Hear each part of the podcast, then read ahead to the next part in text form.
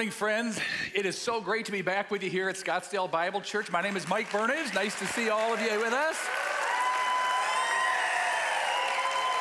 And I want to uh, just welcome all of you here at the Northridge campus, and those of you watching over at Grace Chapel at the Shea campus, and those of you watching at home as well. We're so excited you could be a part of this very, very special weekend. It's special for two reasons. Special number one is we've just gotten to witness, and we're in the process of witnessing uh, uh, 250 people being baptized. Isn't that amazing? Boy, we thank the Lord for that.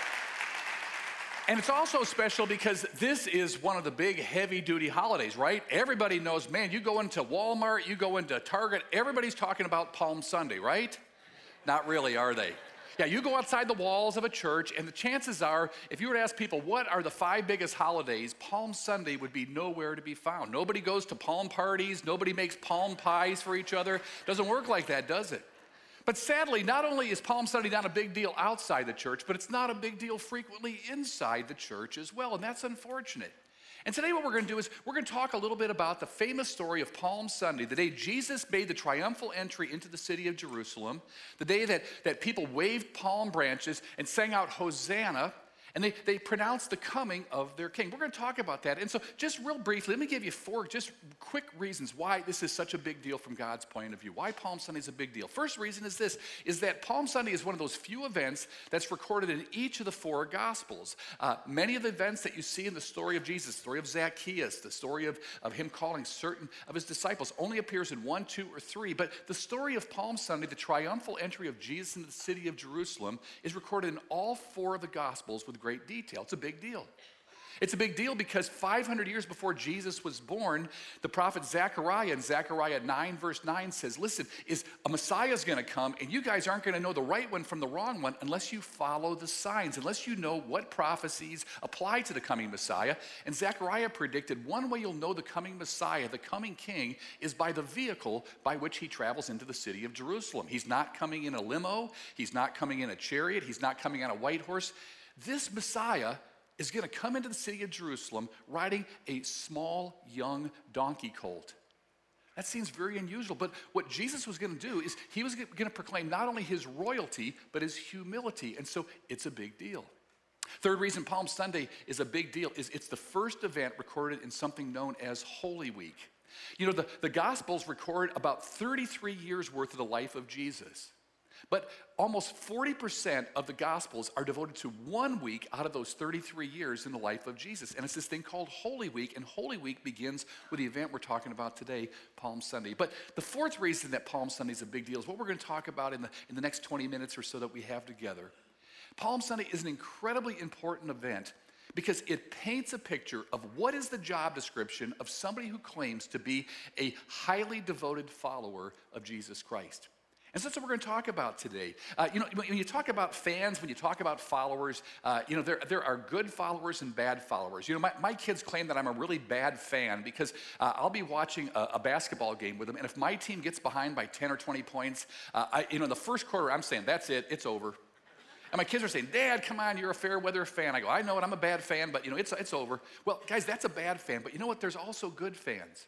And when you think of really good fans, I think of this picture here. Remember these guys? Uh, they used to be on Saturday Night Live, the super fans and they would sit around a table eating Polish sausage, and they would be debating uh, about the, the, you know, the wonderful Chicago Bears, and they would talk about things. And one of the things that I remember their, their memorable uh, uh, episodes one time was they were having a big debate on if God played Mike Ditka, uh, the, the, the coach of the Chicago Bears, if God played Mike Ditka in football, who would win? Remember that one? And they concluded that God would win, but it'd be a close game. I, I always like that on that. guys. Well, they're super fans, right? Well, guys, the reality is, is, is there are good fans and bad fans, uh, good and bad sports fans, but there are good and bad spiritual fans as well. And I think of that because uh, a study was done in 2016 by sociologist George Barna, and he went out and he asked 5,100 Americans, who do you identify with, or what do you identify with when it comes to your religion or your spiritual life? And he came up with this uh, um, amazing thing, and he says there were two surprise findings. In fact, I have this for you, is 73% of Americans say that they identify with Christianity. They identify with Christ. They follow Christ. And what Barna says was so shocking about that is it had dropped from 83% just about 10 years earlier. Secondly, he said 20% have no religious identity whatsoever. That number has grown steadily over the last 10 to 20 years. And so he was shocked by that. But, guys, I want to tell you what I'm shocked at. I'm shocked by the fact that 73% of Americans claim to follow Jesus Christ, yet we have so little impact, so little influence on our culture. That's the real shocker. And so the question comes is why is that? How can a country that has 73% of the people who say they follow Jesus Christ, how can those followers of Christ have such little impact? And here's the answer. Is they're following the right person in the wrong way. And what we're going to talk about today is we're going to talk about how can you follow the right person, Jesus, in the right way. And if you're taking notes today, is uh, inside your worship folder, I have a little outline, and there's four things that the story of Palm Sunday teach, teach us. Uh, four things that we're going to learn today that reminds us of what is the job description of someone who is a highly devoted follower of Jesus Christ. If you're taking notes, here's the first thing I want you to write down. Number one is this: is highly devoted followers of Jesus. Number one, practice the art of radical obedience. They practice the art of radical obedience. Now, this question about obedience, whenever that comes up, you talk about obedience, there's two questions you have to ask. And, and I'd like you to write these down in the first point. Question number one is this Who will I obey? Question number one Who will I obey? Question two is this How will I obey? Who will I obey and how will I obey? Let's look at the first question first. Who will I obey? Uh, I've got a little chart up uh, behind me on, on the screen here that, that shows three different circles because each one of us needs to realize that we have three different agendas for our life. Agenda number one is the one on the bottom right side, which is you. You have an agenda for your life. Your agenda may be, you know what, I want to go to this college, I want to major in this subject, I want to get out and get this job, I want to marry this person, I want to buy this house. That's the agenda that I have for my life. But right next to it is another circle, and that's other people. Because, guys, other people have an agenda for your life as well. And sometimes your agenda for your life and other people's agendas for your life are not the same. But you notice at the top, there is a third circle. And the third circle is Jesus.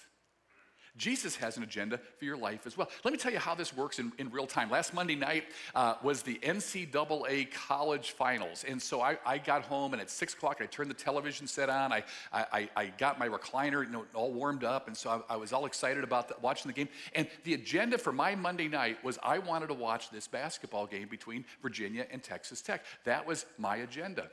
Well, at 6:05, 5 minutes after the game starts, is Mary walks into the room and she says, "Hey Mike, you need to go start the grill and start grilling the hamburgers because the kids are coming over to watch the game with you." So I had an agenda to watch the, the, the basketball game. My wife had an agenda for me to, to cook the hamburgers for the basketball game. And so you know what I did? I said, "You know, Mary, I've heard the head coach of Virginia uh, is a solid evangelical Christian, and I think that means that Jesus' agenda for me is that I should watch this game." Mary's response was, If you don't get out there, you're going to go meet Jesus really quick. I went out and cooked the, uh, uh, the, the, hamburgers in the grill after that, right?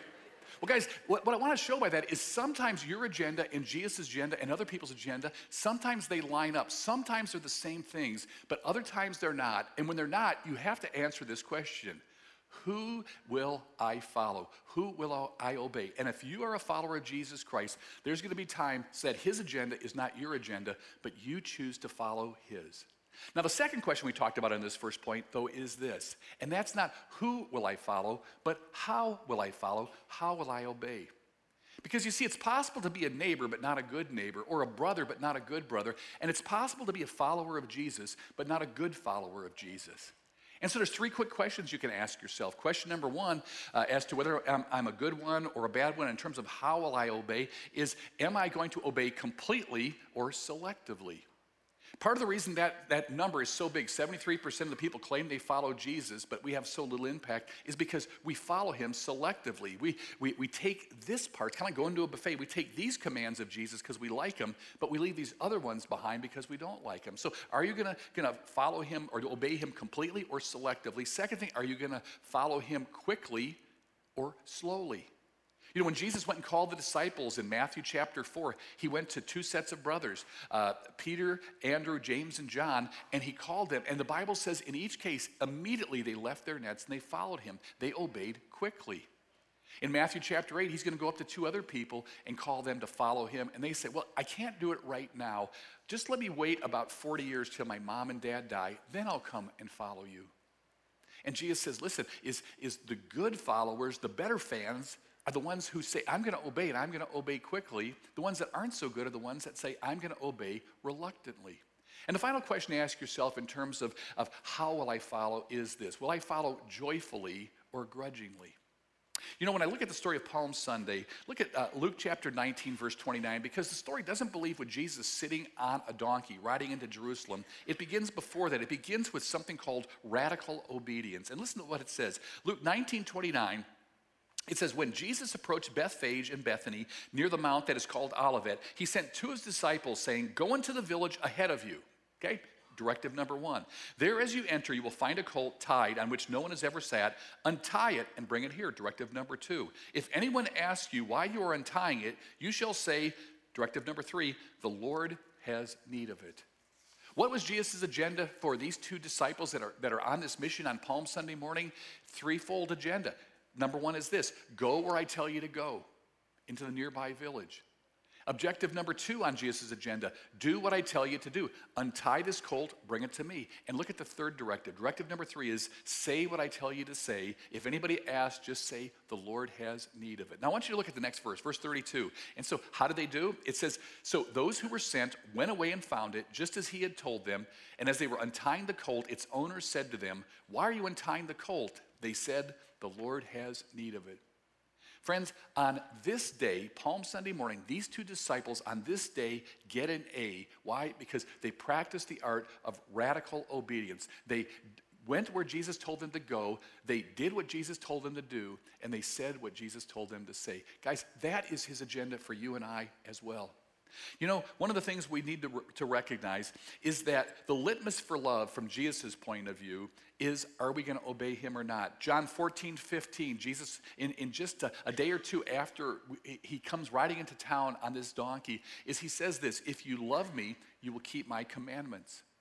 And John, Jesus' disciple, says this 1 John 5 2 says, For this is the love of God that we keep his commandments. So, first thing God wants you to know is this if you're going to be a highly devoted follower of Jesus, it begins with you saying, I am going to practice the art of radical obedience. Here's the second thing I want you to write down. Number two is this second sign of a, of a follower, a highly uh, committed follower of Jesus, is this they announce their affection and their connection. Roxanne talked about that a little bit in, in, in, her testimony up front here, is that you have to announce your affection and your connection. In other words, if you are a true follower, a true fan, you want people to know about the one that you're following. You know, uh, when I was in sixth grade, uh, I grew up in Chicago. I was a big time follower of the Chicago White Sox. In fact, um, in Chicago, everybody follows uh, the Chicago Cubs guess what? I'm the only one that followed the White Sox out there. So I was a, a, Chicago White Sox fan. But in sixth grade, our family moved to St. Louis. And when I was uh, in St. Louis, my dad one, one night decided that he was going to take our family to a nice dinner. And so we went to a restaurant called Stan Musial and Biggie's in St. Louis. Now, Stan Musial was one of the greatest baseball players of all time, and he played for the St. Louis Cardinals. As we walked into that restaurant, I walked into the restaurant wearing a Chicago White Sox hat, a Chicago White Sox jacket, and a Chicago White Sox t shirt. I walked in there, sat down, ate the meal, and my dad, halfway through the meal, says, Hey, Mike, look over there by the front of the restaurant. That's Stan Musial, Hall of Famer for the St. Louis Cardinals. Why don't you go over and ask for his autograph? so I did. I walked up and asked for his autograph. He was incredibly gracious. He got out a beautiful 8 by 10 black and white picture. He personalized it to Mike, best wishes, Stan Musial. And he handed it to me. And right before he turned loose the picture, he looked at me and he says, Kid, you're not from around here, are you? True story. And I said, No, I'm not. And I proceeded to, to make an announcement to Stan Musial, Stan the Man Musial. I said, Hey, I grew up in Chicago.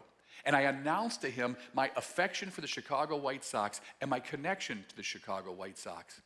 Guys, the story of Palm Sunday is a story of people who are following Jesus, but they're not doing secretly, they're doing it publicly. And they're announcing their affection, they're announcing their connection to Him. Look at what it says next, verse 35. It says, And as he, Jesus, was going, the people were spreading their coats on the ground as soon as he was approaching near the descent of the Mount of Olives. The whole crowd of the disciples began to praise God joyfully with a loud voice for all the miracles which they had seen, which they had seen shouting, Blessed is the King who comes in the name of the Lord. You know, if Jesus really is our king, we need to let other people know about it. In fact, on one occasion, Jesus said this in Luke 12, 8. He said, And I say to you, everyone who confesses me before men, the Son of Man will confess him also before the angels of God. But he who denies me before men will be denied before the angels of God. And so, what Jesus wants us to know is this listen, if you're going to be my follower, it's easy to say, but first thing I want you to do is that I want you to practice the art of radical obedience. Second thing, I don't want you to do this covertly, I want you to do it overtly. I, overtly, I want you to announce your affection and your connection to me. But here's the third thing I want you to write down. Third thing Palm Sunday teaches us is this is that highly devoted followers of Jesus, number three, long to learn about and from Jesus. If you're going to be a highly devoted follower of Jesus, you long to learn about Jesus and you long to learn from Jesus. Now, one characteristic uh, of a true fan is true fans want to know more about the person they're following, don't they? Uh, one of the things that, that we have nowadays that we didn't have even 15 years ago is, is these things. It's inst- we, we have uh, some, on social media, we have something called Facebook. How many here have Facebook? You got a Facebook up, put your hands up there. Okay, how many have Twitter? That's the next one. Okay, I'm not a Twitter guy either. How about the last one? Instagram? A few people have, have that. Well, nowadays, if people are fans of something, they opt in and they want to learn about the lives of these particular people. And so on Facebook, uh, the number one uh, for when it comes to people following is Samsung, uh, the big phone company, electronic. 159 million people follow them on Facebook. That's number one. Cristiano Ronaldo is number two. I, I didn't even know who he was. He's a soccer player from Portugal originally. He, he plays in Italy now. Real Madrid, it's a, it's a soccer team, 109 million people. And, and Coca Cola, now that's worth following right there. 107 people follow them. If you look at Twitter, uh, Katy Perry, 107 million people follow her, the singer. Then uh, uh, Barack Obama and Justin Bieber tied 105 million. Rihanna uh, with 90 million. And then Instagram, Cristiano Ronaldo, the soccer player, 160 million. Then Ariana Grande, 150. Selena Gomez, 148, another singer. And finally, somebody I know, Dwayne The Rock Johnson, 137 million people follow him. Guys, why do all these people do that? They do it because when you're a huge fan of someone, is that you long to learn more about them. And that's exactly what's going to happen here on Palm Sunday with Jesus. Is after Jesus rides into the city, city uh, uh, on this donkey, that night he's going to go back out, but the next morning he's going to come back into town. And he's going to go teach in the temple. And I want you to listen to what happens. Luke 21, verse 37, it says, And all the people would get up early in the morning to come to him in the temple to listen to him. You see, if you're going to be a true follower of Jesus, it's going to be important that you long to learn more about him. And how do you do that? Three different ways. You do it by spending tons of time with Him. You do it by spending tons of time with Him in prayer. Secondly, you do it by reading His biography. One of the things I would encourage all of you to consider doing this Holy Week is to go to the book of John and, and read John chapter 12 through 21. The last half of the book of John, all is devoted to the last week of the life of Jesus on earth. You're reading the biography of Jesus. You long to learn, you long to listen, and you long to spend time with Jesus. And the final thing you can do is you can associate with people who know him well. And so we've seen three things so far, and Palm Sunday reveals that these highly devoted followers of Jesus did all three of these. But we come to number four, and guess what? They didn't do this very well. And why? Because we don't do this one very well as, as well. Listen to what number four is. Number four is this highly devoted followers, highly committed followers of Jesus. Number four, they maintain their commitment when times are tough. They maintain their commitment when times are tough. You know, guys, it's no mystery that when your team is winning, is man, fans are everywhere. But when your team is losing, they're few and far between, aren't they? In fact, I was thinking about this a little bit this week, and I looked at uh, some statistics, attendance statistics. And in 1997, uh, the best team uh, in, in the United States when it came to baseball was the Florida Marlins. In fact, they won the World Series in 1997. But I've got a couple of attendance figures for you. In 1997, they won 92 games and they lost 70. They won the World Series. And that year, 2.4 million people attended their home games. That's roughly 30,000 people per game attended the year they were winners. But last year, they were one of the worst teams in Major League Baseball. Last year, they only won 63 games. They lost 98. They finished last in the division. And all year long, only 811,000 people attended their games. So they went from an average uh, game attendance of 30,000 fans to 10,000 fans. Do the math on that.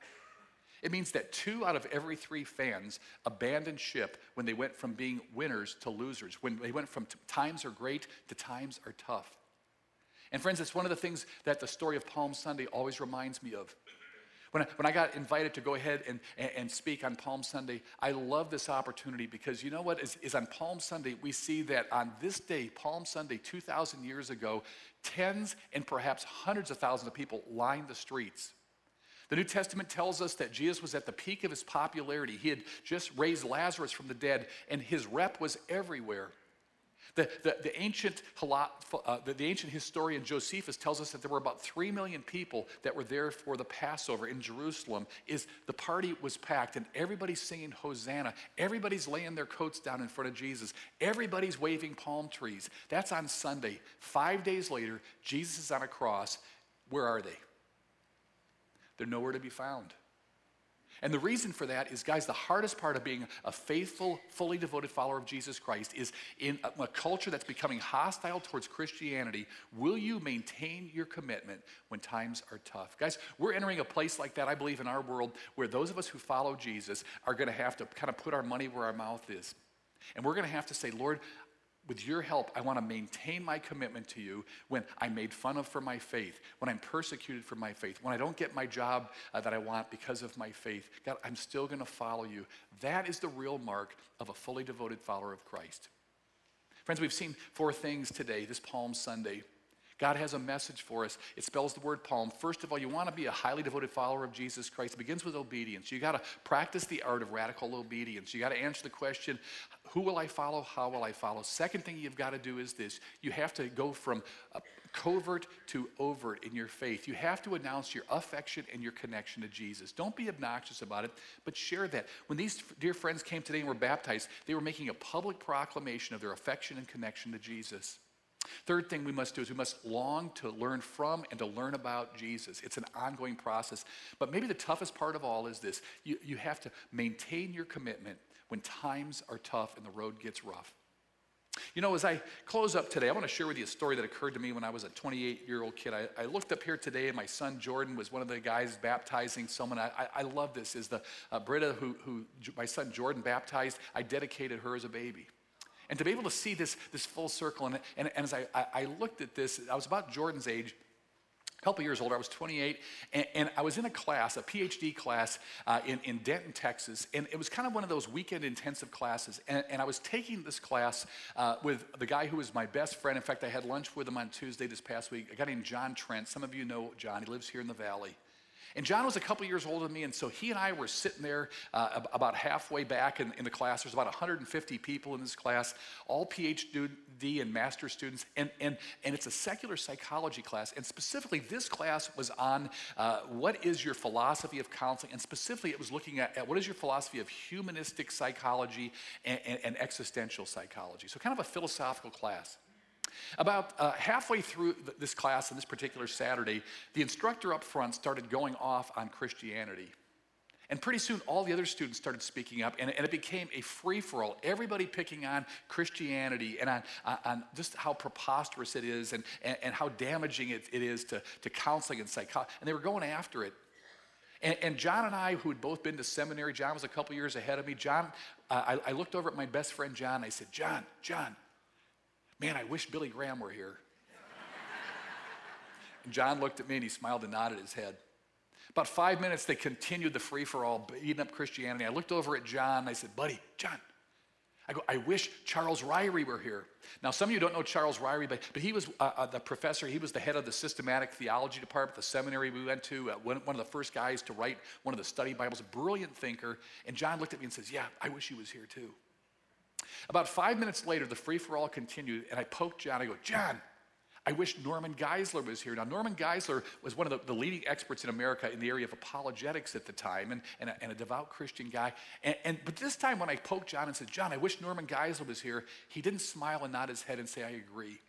This time, John looked at, looked at me. I was 28, he was 30, and he said three words I've never forgotten. And here's what he said John, I, I, I wish Norman Geisler was here. And John turns to me and he says, Look, we're it.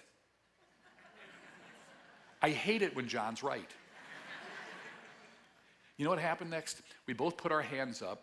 And in a crowd of 150, roughly, people who were fairly hostile towards Christianity, John and I began as a couple of 20 and 30 year old kids trying to defend our faith and trying to tell people about the real live Jesus who rode into town 2,000 years ago on a colt. And at the end of, of, of that class, at, at, at, the lunch break or, or whenever the little break took place, is one of the things we noticed was this, was first of all, that the crowd that was there became a little less hostile. But also, there were four or five other followers of Jesus that were in that class that came up to us afterwards and said, You know, we were hoping somebody would speak up. Guys, I've never forgotten that. And, I, and my, my encouragement, my challenge to you is this week, 6,000 people who attend all the services at Scottsdale Bible Church are going to go out into their respective worlds, their, their, their schools, their jobs, their neighborhoods, their families. And friends, the reality is Billy Graham's not coming. You're it. And his declaration to you is if you want to be a highly devoted follower of me, I need you to go ahead and to maintain your commitment to me when times are tough and people aren't crazy about you being a follower of Jesus. I want you to, to go out there and I want you to announce your affection and your connection to other people. And in so doing, you will be a highly devoted follower of Jesus Christ. Let's pray. Father, thank you so much for your word. Lord, 2,000 years ago, your son Jesus began Holy Week by riding into a city on a donkey. It was the perfect blend of humility and royalty. And Lord, that lesson tells us today that, listen, you are looking for followers today, highly devoted disciples. And Lord, my prayer is that you would help each one of us to practice what we preach, to, to practice these four principles. Help us, Father, to, to, to go ahead and, and practice the art of radical obedience this week. And may we follow you the right way. Help us, Father, this week to be bold, to announce publicly, to uh, announce our affection, our connection with you. May we be faithful, Father, and may we long to learn about Jesus and from Jesus. And Lord, give us the courage and the background and the boldness and the protection we need in order to maintain a commitment when times are tough. Father, we love you. We thank you for this wonderful day and these wonderful folks who have been baptized, and we ask your continued hand of blessing upon them and all who follow your Son, Jesus, the King of Kings. And all of God's people said, Amen.